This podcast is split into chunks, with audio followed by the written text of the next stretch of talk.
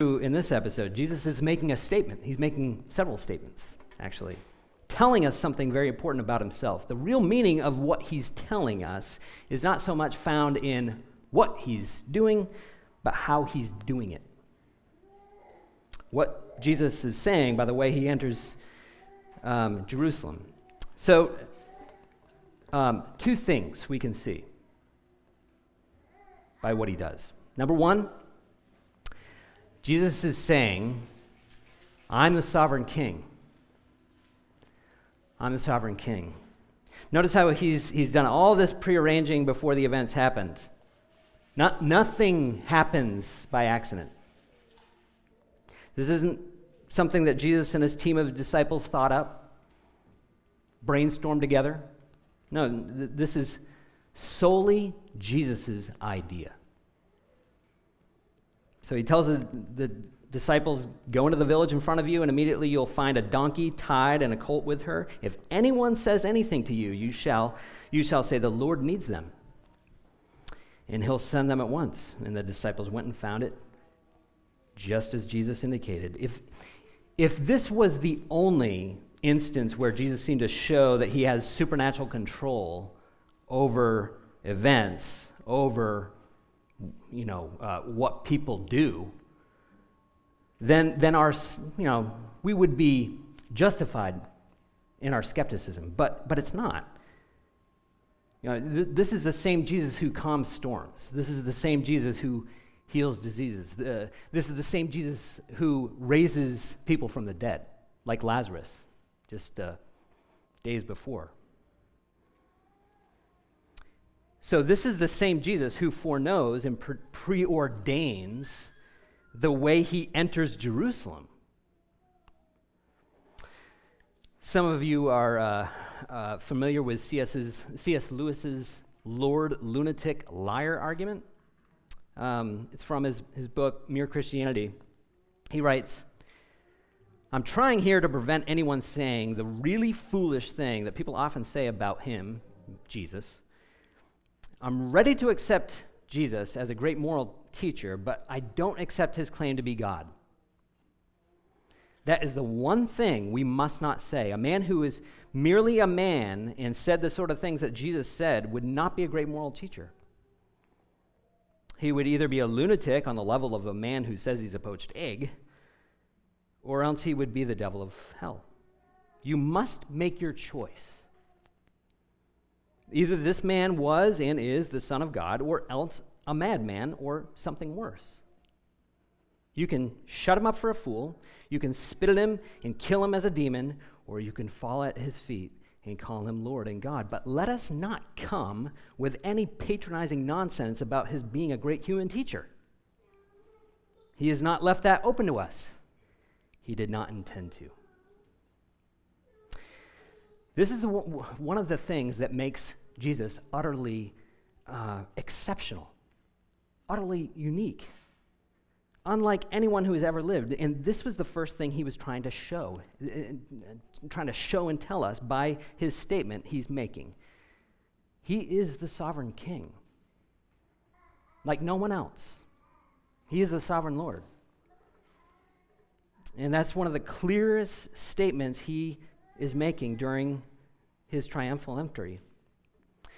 So you might say, well, why, why is that good news? Why is it good news that God has, I mean, that Jesus has everything under control?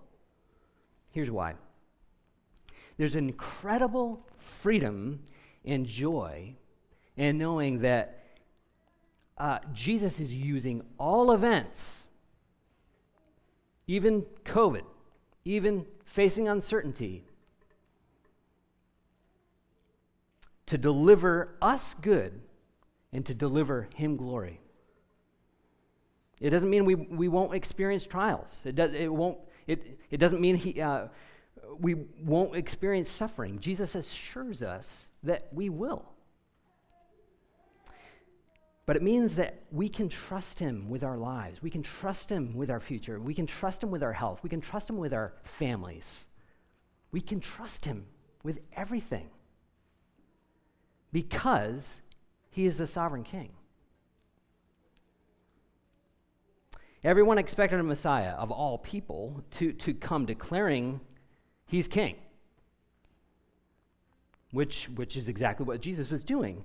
Furthermore, everyone expected him to choose a picture of strength, a picture of power, a picture of majesty. That's what kings do. That's, that's the usual script. But Jesus goes off script. And he does, he does it to make a statement very loud and very clear, describing to us what kind of king he is.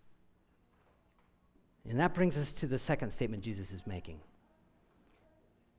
He's, he's saying, I am the sovereign king, but also I am the humble servant. He didn't ride in on a powerful war horse that you'd expect. No, he was, he was mounted on a young donkey. I mean, who, who would have expected that? No one would have ever expected that. It, it would be like us expecting our president to come riding in a uh, 1990 Dodge Colt Vista. The, the ultimate picture of humility. He's saying, This, this is the kind of king I am. As he'd said later to Pilate that week, my, my, my, kingdom is not of this world. He's not only going to, he, he's not going off script, he's, he's writing a whole new script. You know, for three plus years, Jesus had been teaching these words over and over again to, the, to his disciples. Words like, Blessed are the meek, meaning happy are the humble for they shall inherit the earth. Words like, the greatest among you shall be your servant. Words like, whoever exalts himself will be humbled, and whoever humbles himself will be exalted. This day, this, this triumphal entry,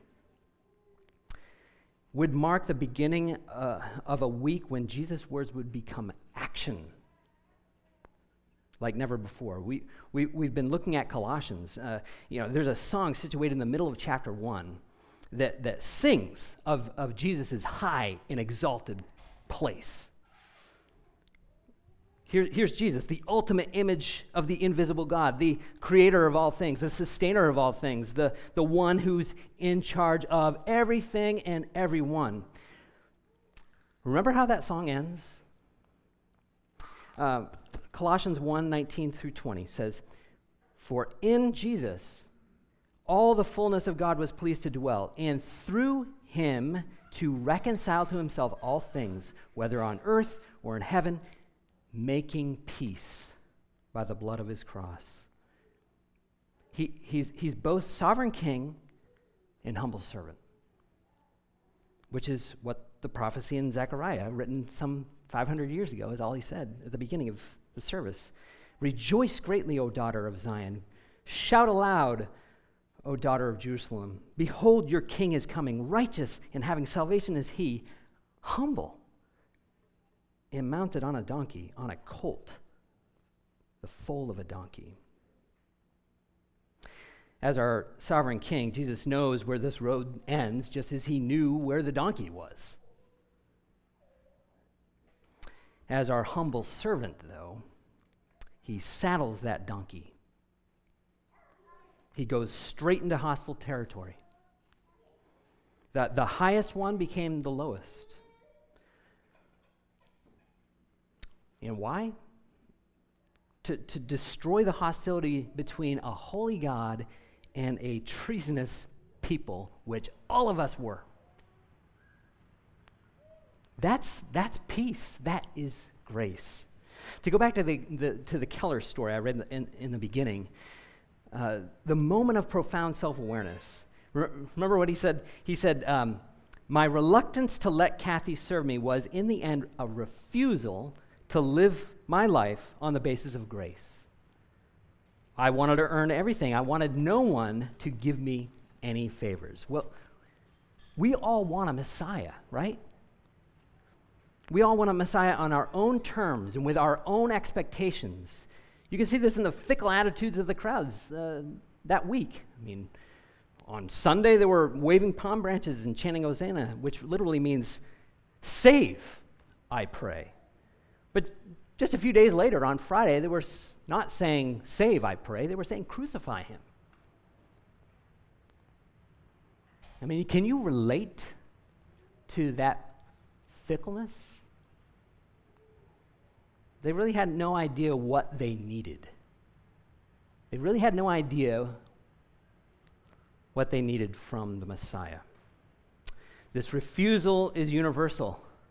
It, it may take different forms, as I said. Uh, but, it, but they all reveal the same spiritual cancer inside each and every one of us. And one of the, one of the fruits of that spiritual cancer that we all have outside of Christ is we, we think we know what's best we, we think we, we know what we need. And in so doing, we put ourselves above Him, above our Creator, above the one who sustains everything by His Word. We make ourselves king. So, uh, a couple examples. Israel thought what we need is a Messiah who'd kick out the Romans. Then life would be better. Would it though? You know, we, we think, you know, what we need is a Messiah who'd, who'd uh, alleviate all, our, all, all of our problems and make COVID go away and, and make it possible for life to return to, to some semblance of normalcy. But would it? Jesus saw us in our greatest need. And what we all needed is a Messiah to reconcile us to himself, to, to bring his good rule to bear in our lives. That's Jesus. That, that's the life he offers. And, and the way we do that is by allowing him to serve, allowing him to die in our place in order to make us new. Allowing, us, uh, allowing him to forgive us to cleanse us from the inside out, to, to give us a righteousness that none of us has. We're, remember, we are all treasonous, all rebellious, all sinners. But he freely gives. In other words, he gives us his grace. It's not something that any one of us has earned. Malcolm Gladwell, in his book called uh, David and Goliath, he, he writes, You see the giant and the shepherd eh, I'm sorry, you see the giant and the shepherd in the valley of Elah, and your eye is drawn to the man with the sword and shield and the glittering armor. But what is beautiful and valuable in the world comes from the shepherd, who has more strength and purpose than we ever imagined. Jesus is saying this I am king, but I'm not the king you would expect. I'm the king who got very low uh, and took all of your shame upon myself. And I want nothing more than to change you from the inside out. I want nothing more than to replace your heart of stone with a heart of flesh that beats for me that's affectionate for me, that, that loves others genuinely. But to change you, you have to receive this grace. That's all. If that's what you want, then put all of your trust in, in me. Put all of the weight of your whole being on me and not on those other things. Revelation 5. Um, says, uh, Then I saw in the, the, in the right hand, and this is, a, um, this is a pro- prophetic vision given to John. Uh, visions of other world, uh, visions of the, the throne of heaven, not of this world. Then I saw in the right hand of him who is seated on the throne a scroll written within and on the back sealed with seven seals. And I saw a mighty angel proclaiming with a loud voice, Who is worthy to open the scroll and break its seals? And no one in heaven or on earth or under the earth was able to open the scroll or look into it. And I began to weep loudly because no one was found worthy to open the scroll or to look into it. And one of the elders said to me, Weep no more. Behold, the, the lion of the tribe of Judah, the root of David, has conquered so that he can open the scroll and its seven seals. And get this. Verse 6 says, And between the throne and the four living creatures, and among the elders, I saw a lamb standing, as though it had been slain. In other words, the lion of Judah is the Lamb of God. Everyone expected a lion. No one expected a lamb, a slain lamb. Meekness and strength, grace and truth, mercy and justice. The ultimate king riding toward his ultimate battle to win us our ultimate freedom on a donkey. Isn't that beautiful? That is our Messiah. Um, on Palm Sunday, that's, that's what Jesus is saying to us by his actions. He's, he's telling us he is our sovereign king. He is the Lion of Judah. Therefore, we can trust him with everything. We can put our whole, the whole weight of our being on him. He's got it. But he's also saying he's our humble servant. There, therefore, we can receive his free grace. His free, unmerited, unearned grace. So, let me just close with a, with a few questions for us. What are those things that you're putting your trust in that's competing with Jesus for the throne of your life? Do you, do you see the do you see the extent he, he went to serve? Do, do you see with, with your head, yes, but, but in the core of your being how more trustworthy he is than anything? Not yourself, not your circumstances, not your bank account. He alone is worthy to be on the throne. So, my, my prayer for all of us is that we, this week in particular, but all of life, that we would be more and more captured by the beauty of this truth. That, that it would transform us, that it would, it would give us joy and peace, that we would walk in a way of our King by serving Him and serving others from a spirit of joyful obedience. And friends, that, that is only possible when we receive his free grace. It changes everything. So as, as, we, as we close this time, I'd, I'd invite um, you to, to close your eyes as I read this prayer written by um, John Birch.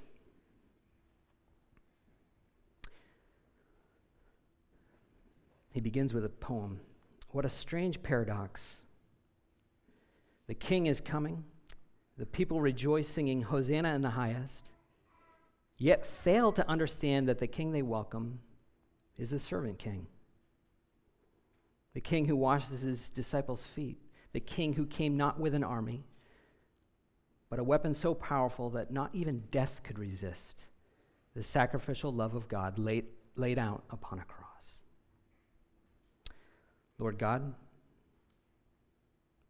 as we sing our hosannas today, may we remember also that which you were riding toward the suffering and rejection, pain and humiliation, the cruel cross. And let us look forward to the joy of Easter Day when you rose from the death to reign forever. Help us as we daily lay our lives before you to live the resurrection life that acknowledges Jesus as Lord and King over our lives. Amen.